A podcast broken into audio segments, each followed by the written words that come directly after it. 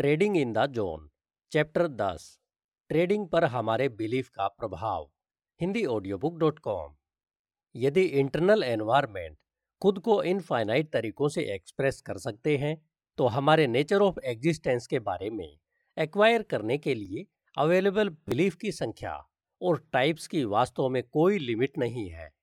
हमारे लिए यहाँ पर हर पल सीखने के लिए बहुत कुछ है, लेकिन यहाँ डगलस ह्यूमैनिटी के नेचर के बारे में एक जनरल ऑब्जर्वेशन करते हैं कि हम निश्चित रूप से अपना जीवन उस तरीके से नहीं जी रहे हैं जो इस बात के अनुरूप हो। अगर यह सच है कि लगभग किसी भी चीज़ पर विश्वास करना संभव है तो हम हमेशा एक दूसरे से बहस और लड़ाई क्यों कर रहे हैं? हम अपने जीवन को इस तरह से क्यों व्यक्त नहीं करते हैं जो यह दर्शाता हो कि हमने विश्वास करना सीख लिया है? हमारा दूसरों को यह समझाना कि आपकी मान्यताओं यानी बिलीफ से ज़्यादा हमारे बिलीफ कैसे बेहतर है। इस धारणा के पीछे कुछ तो ऐसा है जिसे हमें समझना होगा। विचार करें कि इस तरह के कन्फ्लिक्ट सबसे छोटे से लेकर सबसे बड़े तक, सबसे लिस्ट से लेकर सबसे मोस्ट सिग्निफिकेंट तक, फिर चाहे वे इंडिविजुअल के बीच हो या फिर कल्चर सोसाइटी या नेशन के बीच हो। उस कन्फ्लिक्ट का कारण हमेशा परस्पर विरोधी बिलीफ ही होते हैं। आइए विचार करें कि हमारे बिलीफ की वह कौन सी विशेषता है जो हमें अलग बिलीफ के प्रति इनटॉलरेंट यानी असहिष्णु बनाती है। कुछ मामलों में तो हम इतने इनटॉलरेंट हो जाते हैं कि अपनी बात मनवाने के लिए एक दूसरे को जान से मारने को भी तैयार रहते हैं। इस बारे में डगलस की पर्सनल थ्योरी यह है कि बिलीफ न केवल स्ट्रक्चर्ड एनर्जी है बल्कि यह एक तरह की ऐसी पावर है, जो हमें कुछ हद तक अपनी कॉन्शियस अवेयरनेस लग सकती है। आखिर हम अपनी उस एबिलिटी को कैसे पहचान सकते हैं, जो बाहर से यह हिसाब लगाती है कि हमारे अंदर क्या है? हमें कैसे पता चलेगा कि हमारी इंटरप्रिटेशन पूरी हो रही है? अगर वे पूरी नहीं हो रही है तो हमें कैसे पता चलेगा? हमें कैसे पता चलेगा कि हमारा सामना किसी ऐसी इंफॉर्मेशन या सरकमस्टेंस से हो रहा है, जो हमारे बिलीफ के कंट्राडिक्शन में हो, यानी हमारे विश्वासों के विपरीत हो। डगलस कहते हैं कि उनके पास केवल एक एक्सप्लेनेशन यह है कि हर व्यक्ति के बिलीफ में अवेयरनेस या सेल्फ अवेयरनेस की कुछ क्वालिटी तो होनी चाहिए, जो इसके काम करने के कारण बनते हैं। आप में से कुछ के लिए यह एक्सेप्ट करना मुश्किल हो सकता है। यहाँ जो पावर का विचार है वह कुछ हद तक अवेयरनेस से है। लेकिन ऐसे कई ऑब्जर्वेशन है, जो हम अपने इंडिविजुअल और कलेक्टिव नेचर के बारे में कर सकते हैं, जो इस मरने मारने वाली पॉसिबिलिटी का सपोर्ट करते हैं। इसमें सबसे पहले तो यह है कि हर कोई विश्वास करना चाहता है। इससे कोई फ़र्क नहीं पड़ता कि विश्वास किस बारे में और क्या है, क्योंकि विश्वास किए जाने का अनुभव अच्छा लगता है। बिलीफ के बारे में ये पॉजिटिव फीलिंग्स यूनिवर्सल है, यानी ये हर किसी पर लागू होती है। इसके विपरीत, यह भी उतना ही सही है कि कोई भी अविश्वासी होना पसंद नहीं करता, क्योंकि यह अच्छा नहीं लगता। मान लीजिए, अगर किसी ने आपसे कहा कि मुझे आप पर विश्वास नहीं है तो यह नेगेटिव फीलिंग जो हमारे पूरे शरीर और दिमाग में गूंजती है, वह भी यूनिवर्सल है। उसी तरह, हम में से कोई भी अपने बिलीफ को चैलेंज करना पसंद नहीं करता है, क्योंकि हमारे बिलीफ के चैलेंज हमें अपने ऊपर अटैक करने जैसा महसूस करवाते हैं। हर कोई, रिगार्डलेस ऑफ़ बिलीफ, एक ही तरह से रिस्पॉन्ड करता है। इसका टिपिकल रिस्पॉन्स आर्ग्यू यानी बहस करना हो सकता है, खुद के बिलीफ का बचाव करना हो सकता है, और सिचुएशन के आधार पर काउंटर अटैक भी हो सकता है। जब हम किसी के सामने अपने आप को एक्सप्रेस यानी व्यक्त करते हैं, तब हमें ऐसा लगता है कि हमें सुना जा रहा है। अगर हमें ऐसा महसूस हो कि जिनसे हम बात कर रहे हैं, वे हमारी ओर ध्यान नहीं दे रहे हैं, तब हमें कैसा लगेगा? यह बिल्कुल भी ठीक नहीं लगेगा। यहाँ डगलस का कहना है कि यह रिस्पॉन्स भी यूनिवर्सल होगा। इसलिए कहा जाता है कि एक अच्छा लिसनर यानी श्रोता बनना इतना कठिन क्यों है? क्योंकि एक अच्छा श्रोता होने के लिए हमें वास्तव में बिना यह सोचे सुनना होगा कि हम अपने आप को कैसे व्यक्त करने जा रहे हैं। क्या हम यहाँ तक ध्यान देते हैं कि बोलने वाले व्यक्ति को अगर हम इंटरेप्ट करना भी चाहें तो हम पोलाइटली रूप से इंटरेप्ट करते हैं या फिर रूडली तरीके से इंटरेप्ट करते हैं? बोलने वाले को बिना इंटरेप्ट किए सुनने में हमारी इन एबिलिटी के पीछे कौन सी फोर्स काम करती है? क्या हम समान बिलीफ वाले लोगों के साथ रहना पसंद नहीं करते? क्योंकि यह हमें कंफर्टेबल और सिक्योर फील होता है। क्या हम अलग या कन्फ्लिक्टिंग बिलीफ यानी परस्पर विरोधी धारणाओं वाले लोगों से दूर नहीं रहते? क्योंकि यह अनकंफर्टेबल या यहाँ तक कि यह हमें थ्रेटनिंग वाला फील होता है। तो यहाँ बॉटम लाइन यह है कि जिस पल हम एक बिलीफ एक्वायर करते हैं, तब ऐसा लगता है कि हम इसके और अपने में सिमिलरिटी को रिकॉग्नाइज कर इसकी ओर अट्रैक्ट होते हैं। और इसमें जो कुछ भी अपोजिट या कॉन्ट्राडिक्टरी है, हम उससे पीछे हट जाते हैं। हमारे आसपास की भिन्न भिन्न मान्यताओं को ध्यान में रखते हुए, यदि अट्रैक्शन या कंफर्ट की ये फीलिंग्स रिपेल या थ्रेटनिंग यूनिवर्सल है तो प्रत्येक बिलीफ को किसी न किसी तरह अपने एग्जिस्टेंस के प्रति सचेत होना चाहिए। और इस सचेत, स्ट्रक्चर्ड एनर्जी को विशिष्ट तरीकों से इस तरह से बिहेव करना चाहिए, जो हम सभी के लिए नॉर्मल हो। बिलीफ के प्राइमरी लक्षण। आपके मेंटल एनवायरनमेंट में फंक्शनल लेवल पर ट्रेडिंग के बारे में पाँच फंडामेंटल सत्य को इफेक्टिवली इंस्टॉल करने के लिए आपको तीन बेसिक विशेषताओं को समझने की आवश्यकता है। नंबर एक, हमारे बिलीफ इस तरह से लगते हैं, जैसे उनका अपना एक जीवन है, जो उस किसी भी फोर्स का विरोध करते हैं। जो उनकी प्रेजेंट फॉर्म को बदल देगा। नंबर दो, सभी एक्टिव बिलीफ एक्सप्रेशन की डिमांड करते हैं। और नंबर तीन, हमारे बिलीफ हर समय काम करते रहते हैं। फिर चाहे हम कॉन्शियस रूप से अपने मेंटल इन्वायरमेंट में उनके अस्तित्व के बारे में जानते हो या नहीं जानते हो। आइए अब इन्हें डिटेल में समझते हैं। पहला है, इन विशेषताओं में पहली विशेषता है कि विश्वास हर उस फोर्स का विरोध करते हैं। जो उनके वर्तमान रूप को बदलना चाहते हैं। हम इस अंडरलाइंग डायनामिक्स यानी अंतर्निहित गतिशीलता को नहीं समझ सकते, जो इस बारे में है कि कैसे हमारे बिलीफ अपनी स्ट्रक्चर इंटीग्रिटी यानी रचनात्मक अखंडता को बनाए रखते हैं।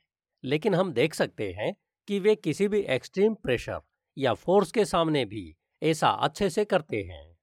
पूरे मानव इतिहास में और अगर हम विशेषकर अपने भारतीय स्वतंत्रता आंदोलन पर भी गौर करेंगे, जो ऐसे महापुरुषों के उदाहरणों से भरा पड़ा है, जिनका किसी मुद्दे या कारण पर विश्वास इतना शक्तिशाली था कि उन्होंने अपने बिलीव्स का वॉयलेशन करने वाले तरीके से खुद को एक्सप्रेस या खुद को व्यक्त करने के बजाय आक्रोश, यातना या मृत्यु को अपनाना चुना था। यह निश्चित रूप से इस बात का डेमोन्स्ट्रेशन है कि बिलीफ कितने पावरफुल हो सकते हैं और किस हद तक वे किसी भी तरह के अल्टर्ड या वायलेशन करने के किसी भी प्रयास का विरोध कर सकते हैं। विश्वास एक प्रकार की ऐसी पावर या फोर्स से बना हुआ लगता है, जो स्वाभाविक रूप से किसी भी उस दूसरी फोर्स का विरोध करता है, जो उन्हें अपने प्रेजेंट फोरम के अलावा किसी भी दूसरी फोरम में बदलना चाहता हो। तो फिर इसका यह मतलब है कि उन्हें कभी भी नहीं बदला जा सकता? बिल्कुल नहीं। इसका सीधा सा मतलब है कि हमें यह समझना होगा कि हमारे बिलीफ्स के साथ हमें कैसे काम करना है। हमारी धारणाओं या कहें बिलीफ्स को बदला जा सकता है, लेकिन यह उस तरीके से नहीं होता जैसा कि अधिकांश लोग सोचते हैं। इस बारे में डगलस का मानना है कि एक बार विश्वास या धारणा या कहें बिलीफ बन जाने के बाद उसे डिस्ट्रॉय नहीं किया जा सकता, दूसरे शब्दों में। हमारे पास ऐसा कुछ भी नहीं है जो हमारे बिलीफ्स को खत्म कर सके, या वे ऐसे लुप्त हो जाएँ जैसे कि वे कभी अस्तित्व में थे ही नहीं। इस सिद्धांत का यह दावा फिजिक्स के एक बेसिक रूल के अनुसार किया गया है, जो अल्बर्ट आइंस्टीन और साइंटिफिक कम्युनिटी के दूसरे लोगों के अनुसार कहा गया है कि पावर को न तो बनाया जा सकता है और न ही नष्ट किया जा सकता है। इसे केवल ट्रांसफर्ड, यानी इसे रूपांतरित किया जा सकता है। इसे एक रूप से दूसरे रूप में बदला जा सकता है। यदि हमारे बिलीफ, स्ट्रक्चर्ड और कंसियस एनर्जी है, जो अपने एग्जिस्टेंस के बारे में अवेयर है तो फिजिक्स की इसी थ्योरी को हमारे बिलीफ पर लागू किया जा सकता है, जिसका अर्थ है कि अगर हम उन्हें मिटाने के बारे में सोच रहे हैं तो यह काम नहीं करेगा। यदि आप जानते हैं कि कोई व्यक्ति आपको डिस्ट्रॉय करने की कोशिश कर रहा है तो आप कैसे रिस्पोंड करेंगे? आप अपने आप को डिफेंड करेंगे, फाइट करेंगे और आप पहले से ज़्यादा पावरफुल बनने की प्रैक्टिस करेंगे।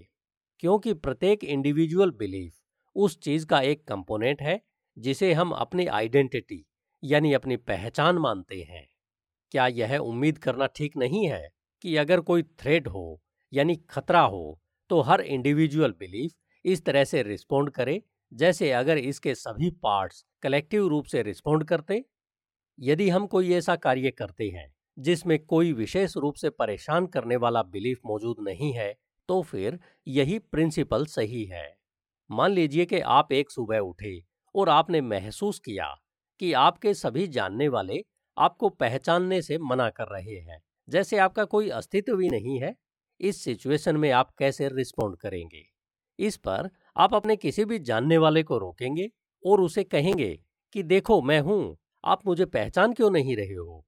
हम उन्हें यह एक्सेप्ट करने के लिए मजबूर करने का प्रयास करेंगे कि वह हमें पहचाने। और यदि कोई हमें जब जानबूझकर अनदेखा करता है, तब भी हर व्यक्ति का बिलीव इसी तरह कार्य करेगा। यह हमारी सचेत थॉट प्रोसेस या बिहेवियर में अपनी प्रेजेंस को एक्सप्रेस करने का एक रास्ता खोजेगा। हमारे बिलीव्स के साथ काम करने का सबसे आसान और सबसे प्रभावी तरीका यह है कि उनमें से पावर निकालकर उन्हें धीरे से इनेक्टिव या नॉन फंक्शनल बना दिया जाए। डगलस इस प्रोसेस को डीएक्टिवेशन कहते हैं। इस डीएक्टिवेशन के बाद हमारे बिलीफ का ओरिजिनल स्ट्रक्चर बना रहता है। हालाँकि टेक्निकली रूप से यह बदला नहीं है, लेकिन इस बिलीफ में अब कोई पावर नहीं है और पावर के बिना यह हमारे इंफॉर्मेशन के परसेप्शन या हमारे बिहेव पर फोर्स के रूप में एक्ट करने, यानी काम करने की अपनी क्षमता, यानी पोटेंशियल खो देता है। आइए यहाँ एक इंडिविजुअल इलिस्ट्रेशन देखते हैं। यहाँ डगलस अपने बचपन की इन्फॉर्मेशन के बारे में बताते हैं कि जब वे छोटे बच्चे थे, तब उन्हें सेंटा क्लॉज और ट्रूथ फेयरी दोनों में विश्वास करना सिखाया गया था। लेकिन अब जब वे बड़े हो गए हैं और यह जान चुके हैं कि ऐसा कुछ नहीं होता। तब ये दोनों बिलीफ अब उनके माइंड में इनेक्टिव नॉन फंक्शनल बिलीफ के रूप में पड़े हैं, जो कि इनेक्टिव बिलीफ का एक परफेक्ट एग्ज़ाम्पल है। हालाँकि, आज भले ही वे इनेक्टिव हों, फिर भी वे उनके मेंटल सिस्टम में मौजूद है। बस अब वे बिना पावर वाली बिलीफ के रूप में मौजूद है। यदि आप पिछले चैप्टर को थोड़ा रिमाइंड करेंगे तो डगलस ने बिलीफ को इस तरह डिफाइन किया है कि सेंसरी एक्सपीरियंस और वर्ड्स का कम्बिनेशन ही हमारे एक्टिव बिलीफ बनाते हैं। पावर को बिलीफ से बाहर निकाला जा सकता है, लेकिन कंसेप्ट अपनी ओरिजिनल फॉर्म में एग्जिस्ट रहता है।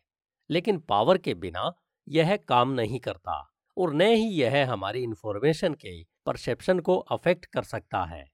डगलस आगे कहते हैं कि जैसे मान लीजिए कि वे अभी अपने कंप्यूटर में टाइप कर रहे हैं और अगर कोई उनके पास आता है और कहता है कि सेंटा क्लाज अभी आपके दरवाजे पर खड़ा था। तो आपको क्या लगता है कि डगलस इस इंफॉर्मेशन को कैसे डिफाइन करेंगे और इसे कैसे इंटरप्रेट करेंगे?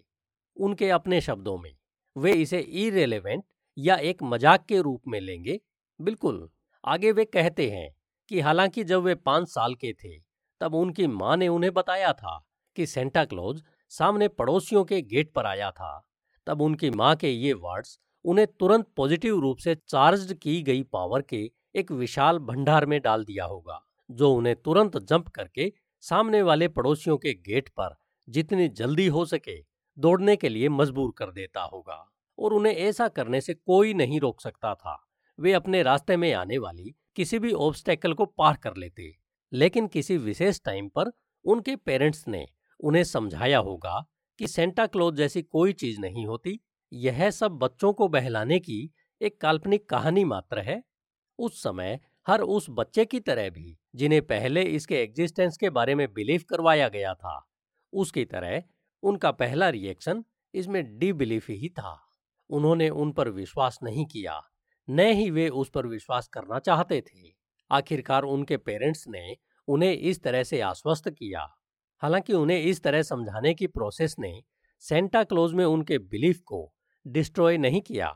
उन्होंने तो बस उनके सिर्फ़ बिलीफ की सारी पावर निकाल ली। अब उनका यह बिलीफ एक नॉन फंक्शनल इनेक्टिव कंसेप्ट में बदल गया था कि दुनिया कैसे काम करती है। उन्हें यकीन नहीं हुआ कि वह सारी पावर कहाँ गई, लेकिन उन्हें पता था कि इसमें से कुछ को इस बिलीफ में ट्रांसफ़र कर दिया गया था कि सेंटा क्लाउस केवल एक कहानी मात्र है। यह वास्तव में एग्जिस्ट नहीं करता है। अब डगलस के माइंड के सिस्टम में मौजूद, दुनिया के नेचर के बारे में दो कंट्राडिक्टरी डिस्टिंक्शन है। एक, सेंटा मौजूद है और दूसरा, सेंटा मौजूद नहीं है। इसके बीच का डिफरेंस उतना ही है जितना उनमें निहित, पावर की मात्रा में है। हालाँकि पहले में कोई पावर नहीं है, लेकिन दूसरे में पावर है। तो फंक्शनल पर्सपेक्टिव से इस बारे में कोई पैराडॉक्स या कन्फ्लिक्ट नहीं है। डगलस का आगे इस बारे में कहना है कि यदि एक बिलीफ को इनेक्टिव करना पॉसिबल है तो किसी भी बिलीफ को डीएक्टिवेट करना भी पॉसिबल है। यह भी इस फैक्ट के बावजूद कि सभी बिलीफ किसी भी उस फोर्स का विरोध करते हैं, जो उन्हें उनके प्रेजेंट फॉर्म यानी उनके वर्तमान स्वरूप को बदल सकता है। अब हमारे बिलीफ्स को प्रभावी ढंग से बदलने का सीक्रेट हमारे सामने है। यह केवल इतना ही विश्वास करना नहीं है कि हम अपने बिलीफ को बदल सकते हैं। हम तो केवल सिंपली पावर को एक बिलीफ से दूसरे बिलीफ में ट्रांसफ़र कर रहे हैं, जिन्हें हम अपने डिज़ायर यानी इच्छाओं को पूरा करने या हमारे गोल्स को अचीव करने में अपनी हेल्प के लिए अधिक यूजफुल पाते हैं।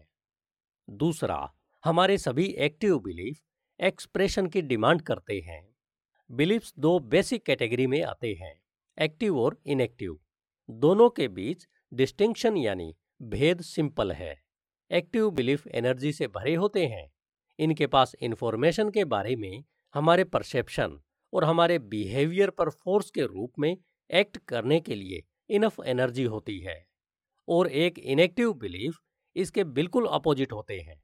यह एक ऐसा बिलीफ है जिसमें अब पावर नहीं है या इतनी कम पावर है कि यह अब एक फोर्स के रूप में एक्ट करने में सक्षम नहीं है। कि हम इन्फॉर्मेशन को कैसे परसीव करते हैं या हम खुद को कैसे एक्सप्रेस करते हैं।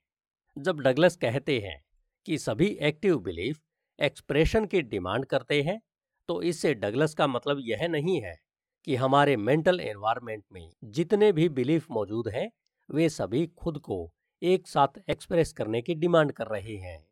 उदाहरण के लिए, यदि आपसे यह सोचने को कहा जाए कि आज की दुनिया में गलत क्या है तो गलत वर्ड आपके माइंड में दुनिया के नेचर के बारे में ऐसे विचार सामने लाएगा, जिससे या तो आप खुद परेशान हैं या फिर यह आपको डिस्टर्ब करने वाला है। लेकिन वास्तव में निश्चित रूप से दुनिया की उस स्थिति के बारे में कुछ भी ऐसा नहीं है जो आपको परेशान करे। बात यह है कि अगर कुछ ऐसा है जिसे आप गलत मानते हैं, उसके लिए यह ज़रूरी नहीं कि आप उन विचारों के बारे में सवाल पूछने से पहले सोच रहे थे लेकिन जैसे ही आपसे सवाल पूछा गया, तब इसके बारे में आपका बिलीफ तुरंत आपकी सचेत थॉट प्रोसेस में सबसे आगे आ गया। असल में उन्होंने अपने आप में सुनवाई की मांग की है, यानी एक्सप्रेशन की डिमांड की है। डगलस कहते हैं कि बिलीफ की डिमांड को एक्सप्रेस करने की आवश्यकता है, क्योंकि एक बार जब कुछ हमें अपने बिलीफ में टैप करने, यानी उलझाने का कारण बन जाता है तो ऐसा लगता है जैसे हम रिलीज़ होने वाली पावर की बाढ़ को रोक नहीं पा रहे हैं। यह उन इमोशनल रूप से सेंसिटिव मुद्दों या धारणाओं के बारे में सच है, जिनके बारे में हम विशेष रूप से भावुक महसूस करते हैं। यहाँ आप पूछ सकते हैं कि मैं अपने बिलीफ्स को क्यों एक्सप्रेस नहीं करूँ? यह कई कारणों से हो सकता है। एक सिनेरियो पर विचार करें, जिसमें आपसे कोई व्यक्ति कुछ कह रहा है, जिससे आप पूरी तरह से डिसएग्री हैं। और इतना ही नहीं, यह आपको पूरी तरह से बेतुका भी लगता है। क्या आप यहाँ पर अपनी सच्चाई व्यक्त करेंगे या इससे पीछे हटेंगे? यह आपके बिलीफ्स पर निर्भर करेगा कि ऐसी स्थिति में क्या करना उचित है और क्या नहीं। यदि आपके बिलीफ कहते हैं कि यहाँ बोलना गलत होगा और अगर आप उन धारणाओं से, जिन धारणाओं की तुलना करना चाह रहे हैं और वे ज़्यादा पावरफुल हैं जिनका आप खंडन करना चाह रहे हैं तो आप शायद पीछे हट जाएँगे और इस बारे में खुले तौर पर बहस करने से भी बचेंगे। मान लीजिए, आप शायद अभी अपने बॉस को देख रहे होंगे और उनके सहमति में सिर हिला रहे होंगे, लेकिन क्या आप सच में उनसे सहमत हैं? क्या इस समय आपका माइंड चुप है? बिल्कुल नहीं। आप अपने बॉस की हर बात को करेक्ट करना चाह रहे होंगे, लेकिन आप अपने इन विचारों को बाहरी रूप से एक्सप्रेस नहीं कर सकते, क्योंकि आपके दूसरे बिलीफ काउंटर फोर्स के रूप में कार्य कर रहे हैं। लेकिन आपके ये विचार जल्द ही बाहर निकलने का रास्ता खोज लेंगे, है ना? जैसे ही आप इस सिचुएशन से बाहर निकलेंगे, आप शायद इन्हें अनलोड करने का तरीका खोजने निकल पड़े, या अपने तर्क खुद ही उगल देंगे। आप शायद इसे डिटेल में एक्सप्रेस करेंगे, जो आपको सहना पड़ा। यह इस बात का एक उदाहरण है कि जब हमारे बिलीफ एक्सटर्नल एनवायरनमेंट के साथ कॉन्फ्लिक्ट में होते हैं तो उन्हें इतनी तीव्रता से एक्सप्रेस करने की आवश्यकता होती है। लेकिन तब क्या होता है, जब हमारे एक या इससे अधिक बिलीफ हमारे इरादों, लक्ष्यों, सपनों, चाहतों या इच्छाओं के विरोध में होते हैं? इस तरह के कन्फ्लिक्ट के आउटकम्स हमारी ट्रेडिंग पर गहरा प्रभाव डाल सकते हैं। जैसे कि हम पहले ही सीख चुके हैं कि बिलीफ इस बात में अंतर पैदा करते हैं कि एक्सटर्नल एनवायरनमेंट खुद को कैसे एक्सप्रेस कर सकता है। डेफिनेशन के अनुसार इस अंतर को ही बाउंड्री कहते हैं। दूसरी ओर, मानव चेतना उन सभी चीज़ों से बड़ी होती है, जिन पर हमने विश्वास करना सीखा है। मानव चेतना का यह बड़ा गुण हमें हमारे द्वारा चुनी गई किसी भी दिशा में सोचने की क्षमता देता है। यह या तो हमारे बिलीफ्स द्वारा तय की गई सीमाओं के अंदर होता है, या फिर उनसे बाहर। हमारे बिलीफ की सीमाओं के बाहर सोचने को ही क्रिएटिव थिंकिंग कहा जाता है। जब हम जानबूझकर किसी बिलीफ पर सवाल उठाना चुनते हैं और ईमानदारी से इससे एक उत्तर चाहते हैं, तब हम अपने दिमाग को एक ब्रिलियंट आइडिया, इंस्पिरेशन या सॉल्यूशन प्राप्त करने के लिए वास्तव में प्रयोग करना शुरू करते हैं और इसे इन्हें खोजने के लिए उपलब्ध कराते हैं। क्रिएटिविटी की डेफिनेशन यह है कि इसे प्रयोग करने से यह कुछ खास सामने लाती है, जो हमारे रेशनल माइंड यानी तर्क संगत दिमाग में पहले से मौजूद बिलीफ या मेमोरी के रूप में मौजूद नहीं है।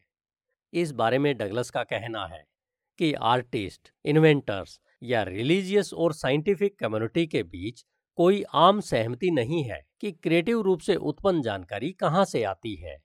हालाँकि इस बारे में डगलस का कहना है कि क्रिएटिविटी की कोई लिमिट नहीं है और न ही कोई बाउंड्रीज है। अगर हमारे सोचने के तरीकों की कोई बाउंड्री है तो हम निश्चित रूप से उन्हें अभी तक ढूंढ ही नहीं पाए हैं। ध्यान देने वाली बात यह है कि पिछले पचास वर्षों में जिस आश्चर्यजनक गति से टेक्नोलॉजी का विकास हुआ है, उतनी ही तेज़ी से मानवता के विकास के लिए हर इन्वेंशन और डेवलपमेंट उन लोगों के माइंड में हुआ जो आउट ऑफ़ बाउंड्री सोचने को तैयार थे। यदि हम सभी में क्रिएटिव रूप से सोचने की इनहेरेंट एबिलिटी है और विश्वास है कि मैं भी कुछ कर सकता हूँ तो आपके पास क्रिएटिव एक्सपीरियंस कहे जाने वाले थॉट का सामना करने की क्षमता भी है। यहाँ डगलस एक क्रिएटिव एक्सपीरियंस को हमारे बिलीफ के द्वारा बाउंड्रीज से बाहर किए जाने वाले काम या कुछ भी नया एक्सपीरियंस करने के रूप में डिफाइन करते हैं। यह आपके लिए एक नया नज़ारा हो सकता है। जैसा आपने ऐसा कुछ पहले कभी नहीं देखा, लेकिन एनवायरमेंट के नज़रिए से यह हमेशा मौजूद था। या यह एक नई साउंड, टेस्ट या टच हो सकता है। आपके क्रिएटिव एक्सपीरियंस में क्रिएटिव थॉट्स, इंस्पिरेशन हंचेज और ब्रिलियंट आइडियाज़ सरप्राइज़ के रूप में हो सकते हैं या हमारी कंसियस डायरेक्शन का आउटकम हो सकते हैं। किसी भी मामले में जब हम उनका अनुभव करते हैं तो हमें एक बड़े साइकोलॉजिकल डेलिमा का सामना करना पड़ सकता है। एक क्रिएटिव घटना, चाहे वह थॉट या एक्सपीरियंस के रूप में हो, हमें किसी ऐसी चीज़ की ओर अट्रैक्ट या उसे चाहने का कारण बन सकती है, जो हमारे एक या अधिक धारणाओं के साथ सीधे कॉन्फ्लिक्ट में है। आप अब जानते हैं कि सभी बिलीफ स्वाभाविक रूप से किसी भी उस फोर्स का विरोध करते हैं, जो उसे उसके वर्तमान स्वरूप से बदलने की कोशिश करेगा। लेकिन जैसा कि ऊपर बताया गया है कि इसका उचित दृष्टिकोण यह है कि यह बिलीफ को बदलने की कोशिश नहीं है, बल्कि इसे उस ओर अट्रैक्ट करना है जिससे पावर निकलती है और उस पावर को दूसरे बिलीफ में प्रवाहित करती है, जो हमारे उद्देश्यों के लिए बेहतर और अनुकूल है।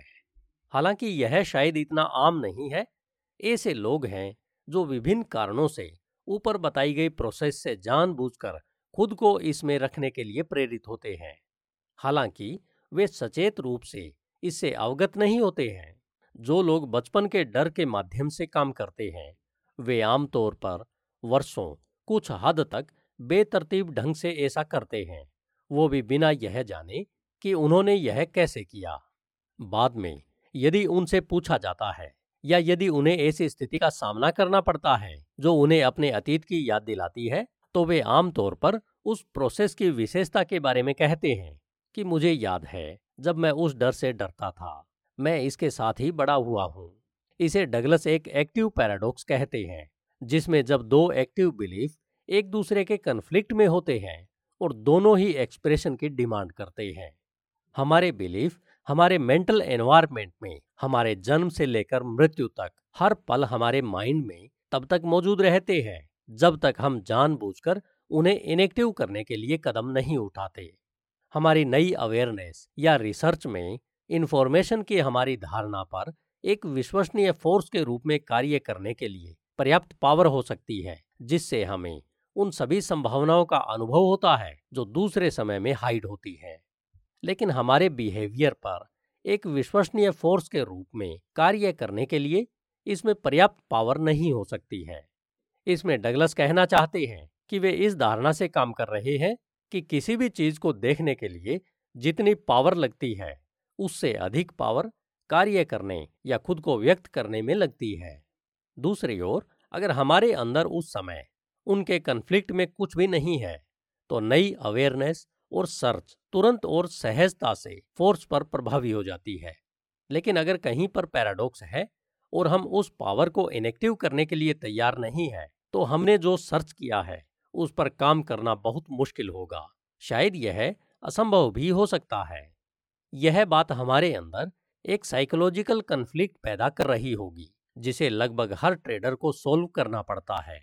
मान लीजिए कि आपके पास पॉसिबिलिटी के नेचर की अच्छी समझ है, और जिससे आप जानते हैं कि अगला ट्रेड ट्रेडों की एक सीरीज़ में एक और ट्रेड जिसका एक पॉसिबल रिज़ल्ट है, फिर भी आप पाते हैं कि आप अभी भी उस अपने ट्रेड को शुरू करने से डर रहे हैं, या आप अभी भी कई फियर बेस्ड ट्रेडिंग एरर के लिए सेंसिटिव हैं, जिसकी डगलस ने पिछले चैप्टर्स में चर्चा की है। याद रखें कि डर का मूल कारण मार्केट की जानकारी को खतरनाक रूप से डिफाइन करना और उसकी इंटरप्रिटेशन करने की आपकी क्षमता है। मार्केट की जानकारी को खतरनाक रूप से इंटरप्रेट करने की हमारी एबिलिटी का सोर्स क्या है? यह है हमारी उम्मीदें, जब मार्केट ऐसी जानकारी उत्पन्न करता है, जो हमारी अपेक्षा के अनुरूप नहीं होती है तो ऊपर और नीचे के टिक्स हमें खतरनाक लगने लगते हैं और हम भय, तनाव और चिंता का अनुभव करने लगते हैं। हमारी इन अपेक्षाओं का मूल सोर्स क्या है? यह है हमारे विश्वास, यानी बिलीफ, जिन्हें हम हमारी धारणाएँ भी कहते हैं। धारणाओं के नेचर के बारे में अब आप जो समझते हैं, उनके अनुसार यदि आप अभी भी ट्रेड के रिज़ल्ट के बारे में नेगेटिव फील कर रहे हैं तो आप मान सकते हैं कि संभावित परिणामों के बारे में आप जो जानते हैं और आपके मेंटल एनवायरनमेंट में किसी भी दूसरी धारणाओं के बीच एक कन्फ्लिक्ट है, जो किसी और चीज़ के लिए बहस यानी अभिव्यक्ति यानी एक्सप्रेशन की डिमांड कर रहे हैं। ध्यान रखें कि सभी एक्टिव बिलीफ एक्सप्रेशन की डिमांड करते हैं, भले ही हम उन्हें न चाहें। संभावनाओं में सोचने के लिए आपको यह विश्वास करना होगा कि मार्केट का हर पल यूनिक है। या हम कह सकते हैं कि हर एज का एक यूनिक रिज़ल्ट होता है। जब आप एक एक्शनेबल लेवल पर विश्वास करते हैं कि हर एंडिंग यानी एज का एक यूनिक रिज़ल्ट होता है तो आप एक ऐसे स्टेट ऑफ़ माइंड का अनुभव करेंगे जो डर, तनाव और चिंता से मुक्त होकर ट्रेडिंग करता है। एक यूनिक रिज़ल्ट ऐसा कुछ नहीं है जिसे हम पहले ही अनुभव कर सकें या उसे जान सकें। यदि इसे हम पहले से ही जानते होते तो फिर यह यूनिक कैसे हो सकता है? जब आप मानते हैं कि आप नहीं जानते कि आगे क्या होने वाला है तो आप मार्केट से वास्तव में क्या उम्मीद कर रहे हैं? यदि आपने इसके उत्तर में कहा कि मुझे नहीं पता तो आप बिल्कुल सही हैं। और यदि आप मानते हैं कि कुछ होगा और आपको यह जानने की ज़रूरत नहीं है कि पैसा बनाने के लिए क्या करना है? तो मार्केट की जानकारी को खतरनाक और दर्दनाक रूप से डिफाइन करने और इसके इंटरप्रिटेशन करने की क्षमता कहाँ है? यदि आपने कहा, कहीं नहीं है तो आप फिर से बिल्कुल सही हैं। डगलस के अनुसार, हमारी एग्जिस्टेंस के नेचर के बारे में एक फंडामेंटल ट्रूथ मार्केट में हर पल मौजूद है। साथ ही साथ, सदाबहार जीवन में हम जो चाहते हैं, उसके तत्व हैं। और ऐसे तत्व हैं, जिन्हें हम नहीं जानते या नहीं जान सकते, क्योंकि हमने अभी तक इसका अनुभव नहीं किया है। जब तक हम अपने दिमाग को एक यूनिक रिज़ल्ट की उम्मीद करने के लिए एक्टिव रूप से ट्रेंड नहीं करते, हम केवल वही अनुभव करते रहेंगे, जो हम जानते हैं। बाकी सब कुछ हमारे पास से गुजर जाएगा। जब आप वास्तव में मानते हैं कि आपको जानने की आवश्यकता नहीं है तो आप मार्केट के प्रस्पेक्टिव में सोच रहे होंगे। और आपके पास किसी भी चीज़ को ब्लॉक करने, रिलीज़ करने या इनकार करने का कोई कारण नहीं होगा, जो मार्केट अपनी क्षमता के बारे में किसी भी डायरेक्शन में पेश कर रहा है। यदि आप मेंटल फ्रीडम की क्वालिटी को फील नहीं कर रहे हैं और ऐसा करने की आपकी इच्छा है तो आपको अपने दिमाग को ट्रेंड करने में एक्टिव भूमिका निभानी होगी।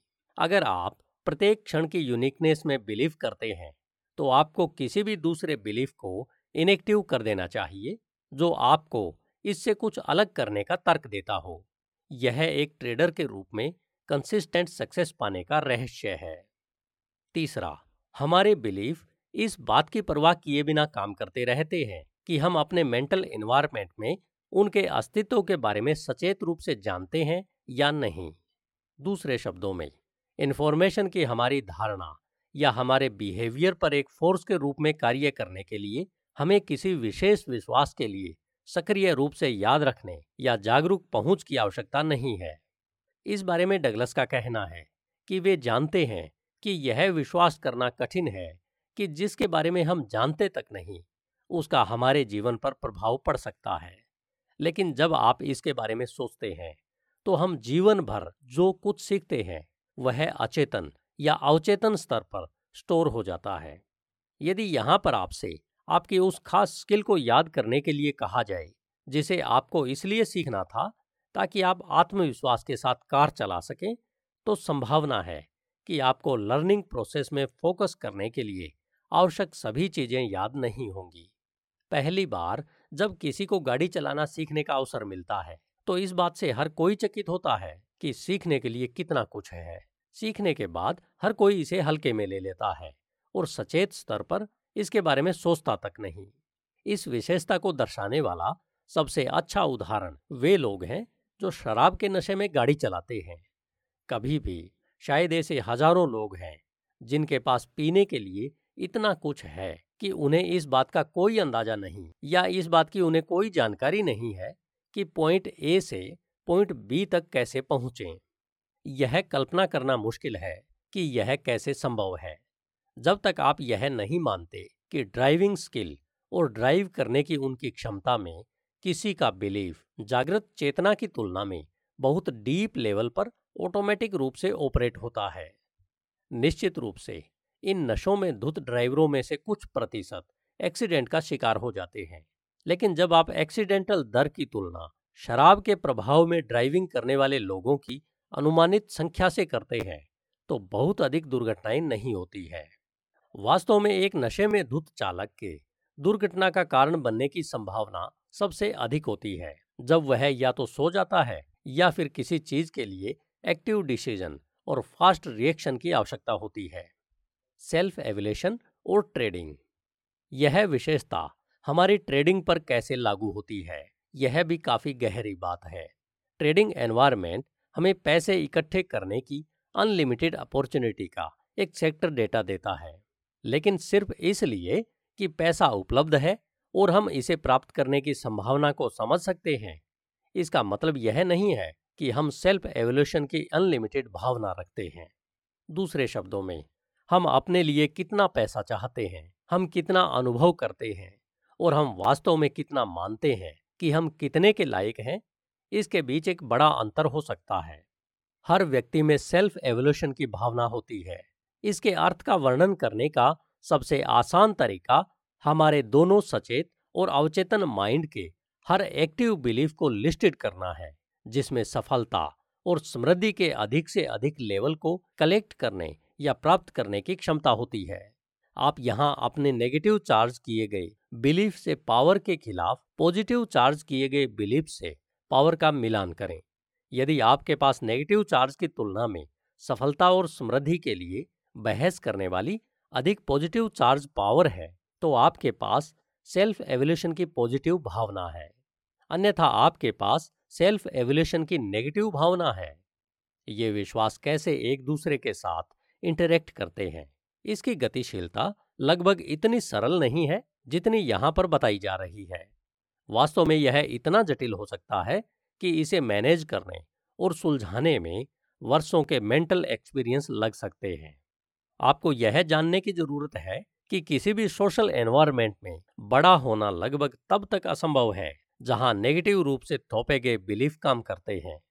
इनमें से अधिकांश सेल्फ डिस्ट्रॉय करने वाले बिलीफ लंबे समय से भुला दिए गए हैं और वे अब अवचेतन लेवल पर काम करते हैं। लेकिन फैक्ट यह है कि हम उन्हें भूल गए हैं। इसका मतलब यह नहीं है कि वे इनेक्टिव हो गए हैं। हम सेल्फ डिस्ट्रॉय धारणाओं को कैसे अपना लेते हैं? दुर्भाग्य से यह बेहद आसान है। संभवतः सबसे आम तरीका यह है कि जब कोई छोटा बच्चा किसी ऐसी गतिविधि में संलग्न होता है, जो माता पिता या शिक्षक नहीं चाहते कि वह करे और फिर उससे बच्चा गलती से खुद को घायल कर ले, तब इस स्थिति में कई माता पिता बच्चे तक अपनी बात पहुँचाने के लिए इस तरह की स्थिति का जवाब यह कह कर देंगे, अगर तुम ऐसा नहीं करते तो यह तुम्हारे साथ नहीं होता। या देखो, तुमने मेरी बात नहीं मानी और परमेश्वर ने तुम्हें इसका दंड दिया है। इस तरह के बयान देने से या सुनने में समस्या यह है कि बच्चे के लिए भविष्य की हर चोट को इन्हीं बयानों से जोड़ने की क्षमता है और बाद में यह विश्वास पैदा होता है कि वह एक अयोग्य व्यक्ति होना चाहिए। वह सफलता, खुशी या प्यार के योग्य नहीं है। हम जिस चीज़ के लिए दोषी महसूस करते हैं वह हमारे सेल्फ एवोल्यूशन की भावना पर प्रतिकूल प्रभाव डाल सकती है। आमतौर पर अपराध बोध एक बुरा व्यक्ति होने से जुड़ा होता है और ज़्यादातर लोगों का मानना है कि बुरे लोगों को पुरस्कृत करने की बजाय दंडित किया जाना चाहिए। कुछ धर्म बच्चों को यह सिखाते हैं कि बहुत सारा पैसा होना ईश्वरीय या आध्यात्मिक नहीं है। कुछ लोगों का मानना है कि कुछ खास तरीकों से पैसा कमाना गलत है। भले ही यह समाज के नज़रिए से पूरी तरह से कानूनी और नैतिक हो, आपने जो भी सीखा है, हो सकता है कि आपको वह याद न हो, लेकिन इसका मतलब यह नहीं है कि आपने जो सीखा है, उसका अब कोई प्रभाव नहीं है। जिस तरह से ये अवचेतन सेल्फ डिस्ट्रॉय करने वाले बिलीफ हमारे ट्रेडिंग में खुद को प्रकट करते हैं, वह आमतौर पर फोकस या एकाग्रता में चूक के रूप में होता है, जिसके परिणाम स्वरूप किसी भी संख्या में ट्रेडिंग गलतियाँ होती है, जैसे कि बेचने के लिए खरीदारी करना या इसके विपरीत, ध्यान भंग करने वाले विचारों में जो आपको स्क्रीन छोड़ने के लिए मजबूर करते हैं। केवल यह पता लगाने के लिए कि जब आप वापस लौटते हैं तो आप दिन के बड़े ट्रेड से चूक जाते हैं। डगलस ने कई ट्रेडर्स के साथ काम किया है, जिन्होंने कंसिस्टेंटली सक्सेस के विभिन्न लेवल्स को हासिल किया है। लेकिन उनमें यह एक खास बात देखने को मिली थी कि वे इक्विटी हासिल करने में कुछ सीमाओं को तोड़ नहीं सके। उन्होंने एक अदृश्य लेकिन बहुत रियल हर्डल की खोज की।